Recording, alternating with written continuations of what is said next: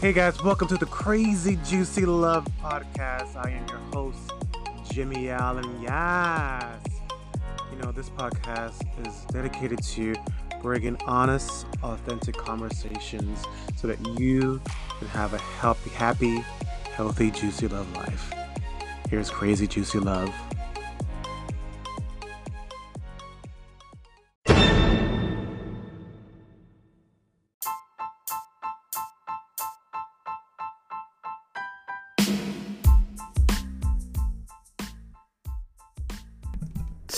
Welcome back to the Crazy Juicy Love podcast. So, we're going to talk about a real good one today is why don't men ask for help? Now, this is another thing that came up so much in my interviews with men um, recently and you know, I too have had struggled with it and still struggle with it a little bit sometimes, but um, I'm better with it today than I uh, than I was uh, years ago. And if it wasn't for if I wasn't surrounded by coaches and people who are in these sort of personal development spaces, uh, like I would do it all on my own. And you know. Um, you know, I remember, uh, you know, going into saying this thing of like, uh, and I'll say this, get real open and vulnerable about this, you know, and uh, I'm not sure how this is co- uh, coexisting with each other, but you know, a lot of people ask me, it's like, oh, you're you're gay, and how are you coaching straight men? I had somebody else say that to me, and I said, I don't know why. I didn't know, you know, um, they come to me, they feel uh, that they can I can help them. And so it wasn't until I had a, a, client slash friend who I coached him, and you know, right now he like changed his life. He like I was so hard on him that he literally um, he cashed in one of his bonds, paid off all his debt, applied for the school that he wanted to in Paris, and right now he's in Paris at his dream school pursuing what he wants to do because he was lingering in this not asking for help. And it took him a lot of courage to even come up to me and ask me to coach him for uh, you know a fee because he was my friend. And you know ultimately a lot of men we bullshit ourselves. Like we don't need this. I can do this. I can tough this out which is a false belief that really detriments men. And I know I've said this before on previous podcasts, but you know, two of my uncles died of cancer because they never asked for help. And, or they didn't know, and in a sense that they never went to the doctor.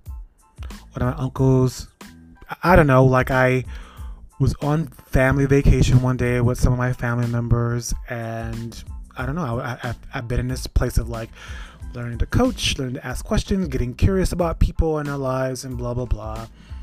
And so one day we were all having breakfast or lunch or something like that, and I don't know.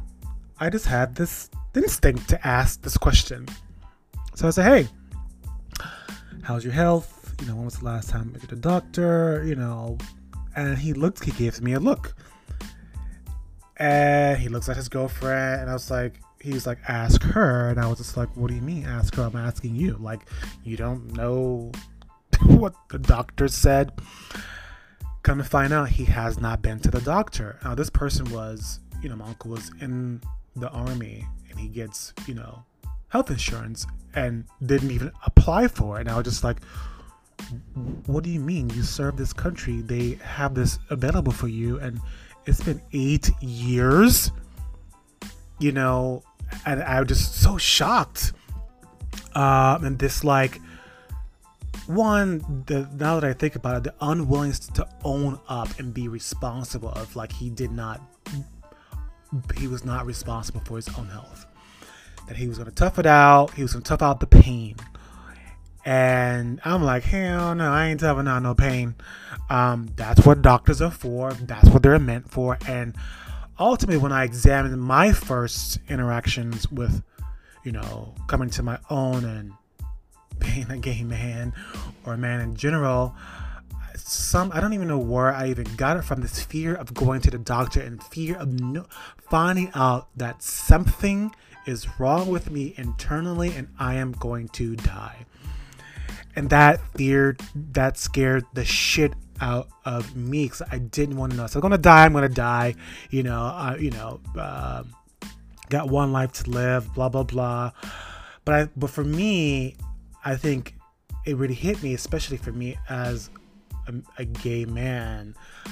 I was like, okay, in this culture, there's more, we're more prone to STDs. I didn't want to be a person to give something to someone, especially if you're a man who, if you're on a DL, you listen to this, you're having, you know, uh, uh, outside of your marriage sex, like, I was like, okay, I want to be responsible for who I'm having sex with because I don't want to pass on anything to anyone. And I knew that I did, would I be able to handle the guilt, the shame? And it was no because I knew that I could like get uh, medication for whatever if I got something, but it would the shame and the guilt I would not be able to handle if I would have known that giving someone something that both of us couldn't get rid of. And so this huge fear. I remember going to the clinic, like just feeling feeling so scared. I would like sit in there and like, you know, seeing people walk out of there crying. This is before you know you would you would get your test results uh, so quickly. Uh, and this is before prepping all this other stuff. I was just so scared to find out something, um, and getting the relief that you know I was negative. And I was okay. I need to learn how to protect myself. I need to find out where this is coming from because I didn't know uh, what this thing was. And as I was interviewing one of the, my uh, men who was HIV positive, it really hit me that the shame would have drow- drowned me in a, a dark place because as he was describing the guilt, the shame that he was in for two years, that he did not care about life anymore, that he basically gave up. And I was like, oh my God, that is what men are avoiding, or why they avoid knowing or going to the hospital. Because if they found out something, the shame and guilt would make them want to take themselves out of life. And I was actually reading an article today that um, that more men are committing suicide than actually getting a venereal disease, which is scary. Like the number jumped from 2006 to 2020 to 2021 has grown significantly because of getting an STD and they did not know, and then finally having someone challenge them to go and get tested out, that the guilt and the shame send them down spiraling dark place. And when my friend, you know, he one of the guys' friend and I interviewed him, he's like, I couldn't even do my job. And um, he had to like he got fired because he was so in this dark place. And another guy, a straight guy who I interviewed, you know, when I asked him, he's in a relationship now, and I said, you know, if you didn't take care of these beliefs about guilt and shame, where do you think you would be in five to eight years? And he was like, I probably would be home alone, looking up, feeling depressed, down in this dark, dark place where I was before I started to get help and I was like, oh my God, that's it. We, we as men sometimes avoid it. We would rather go hard go home and not live in the unknown to keep to protect ourselves. And actuality, we're not protecting ourselves. We're only hurting ourselves. We're damaging ourselves uh, mentally and, and internally, and, and the person that we are in a relationship or not or slept with. So there's this this guilt and shame that comes with uh, not asking for help, or not getting help, or not trusting our instincts in that moment to ask for help. And there's these beliefs that men have to tough it out, that we have to, you know, uh, that if I own up to this thing, I remember a, a guy, a father, said this to me. He was struggling. And he said, If my family found out that I am broke, I will be looked upon as weak and inadequate. And I cannot have that. I have to ma- maintain my matriarch image in my family. And I was like, wow, he's willing to deal with the pain and the shame of being broke with himself than allow his family who loves him to help him. And even in the moment he was wanting to sign up for this course, he would not even take the money of his friends and family who offered it to him because his ego was in the way of him receiving what I was talking about earlier to receive the help because in his mind he had to do it on his own. It had to come from him. And the universe was right there presenting an opportunity for him and he did not take it. You know, so a lot of us men that we are we we live in the shame of you know uh guilt and shame where we can't even uh, ask for help because if we get found out, then we're gonna be perceived a certain way. Fuck that shit. I'm gonna ask for help. You know, there's a quote that says, We sabotage ourselves all the time. We have to get out of our own way and ask for help. Hashtag men, hashtag dads. This is from the Good Dad Project. And there's like these seven beliefs that stop men. We think that we can do it all ourselves. No, we cannot. We are put on this earth to help each other. We need each other to, to help each other grow and expand.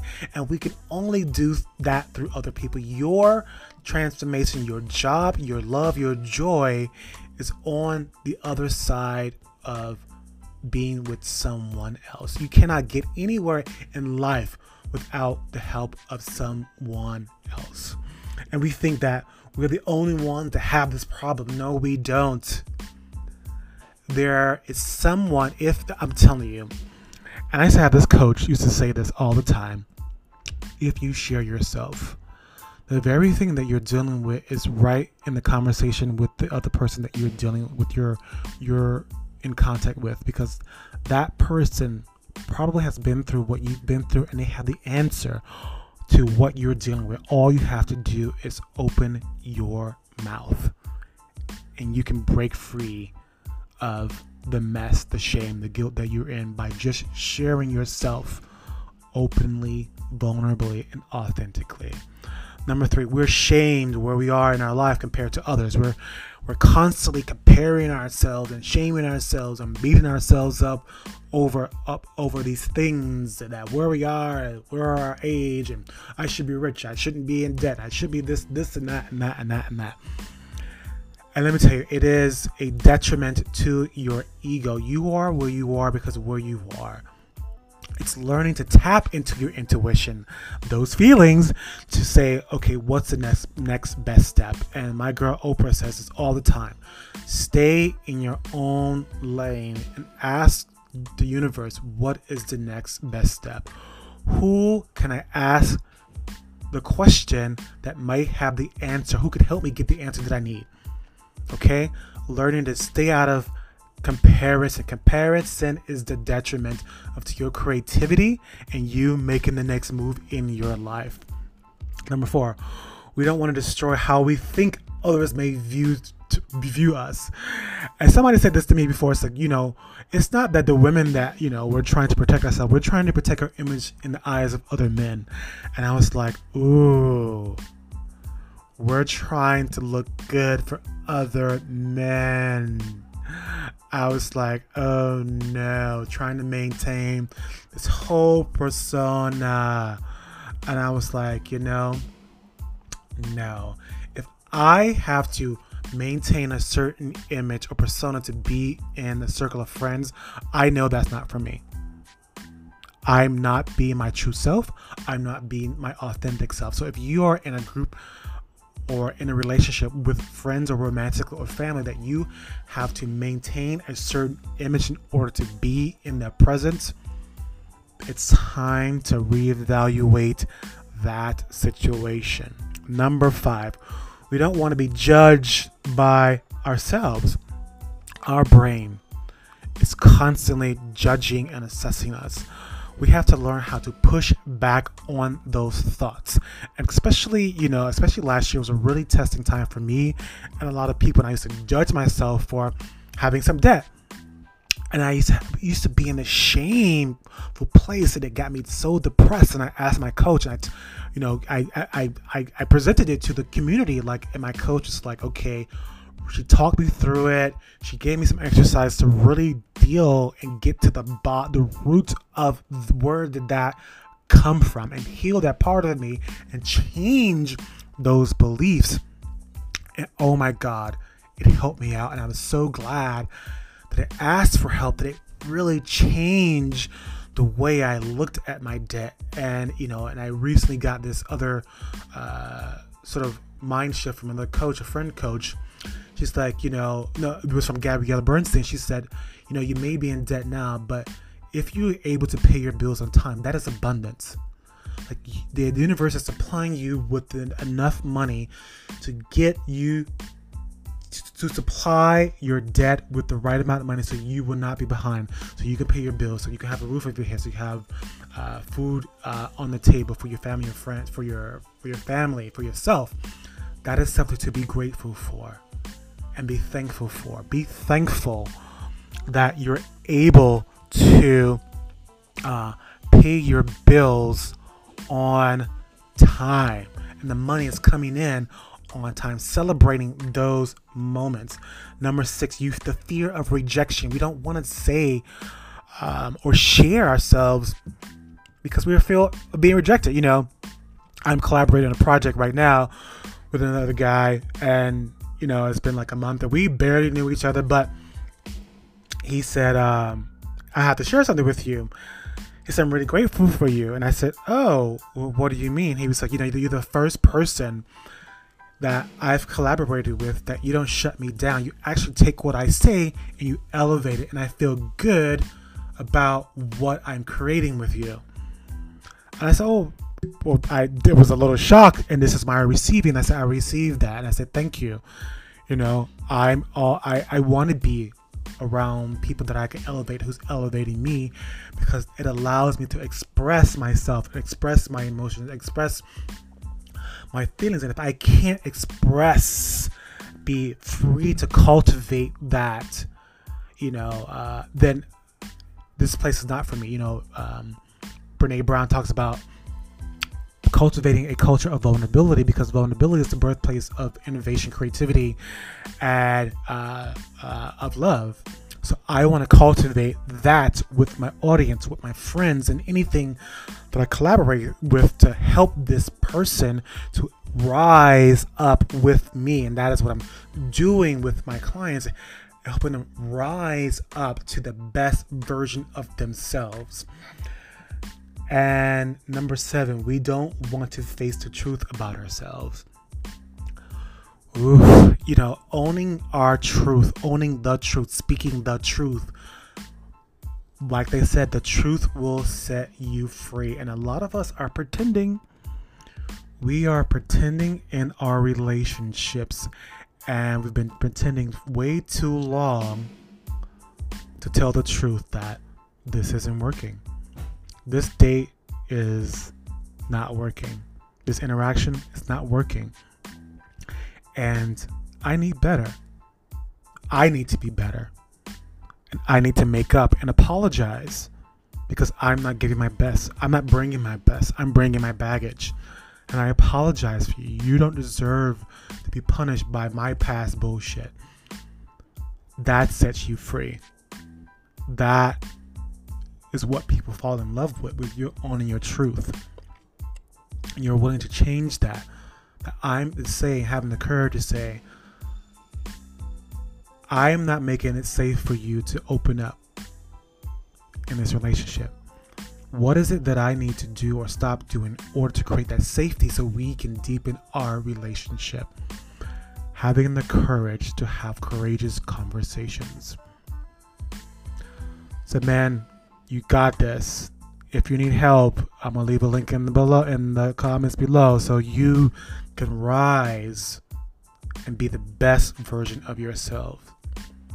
This is Jimmy Allen with Crazy Juicy Love.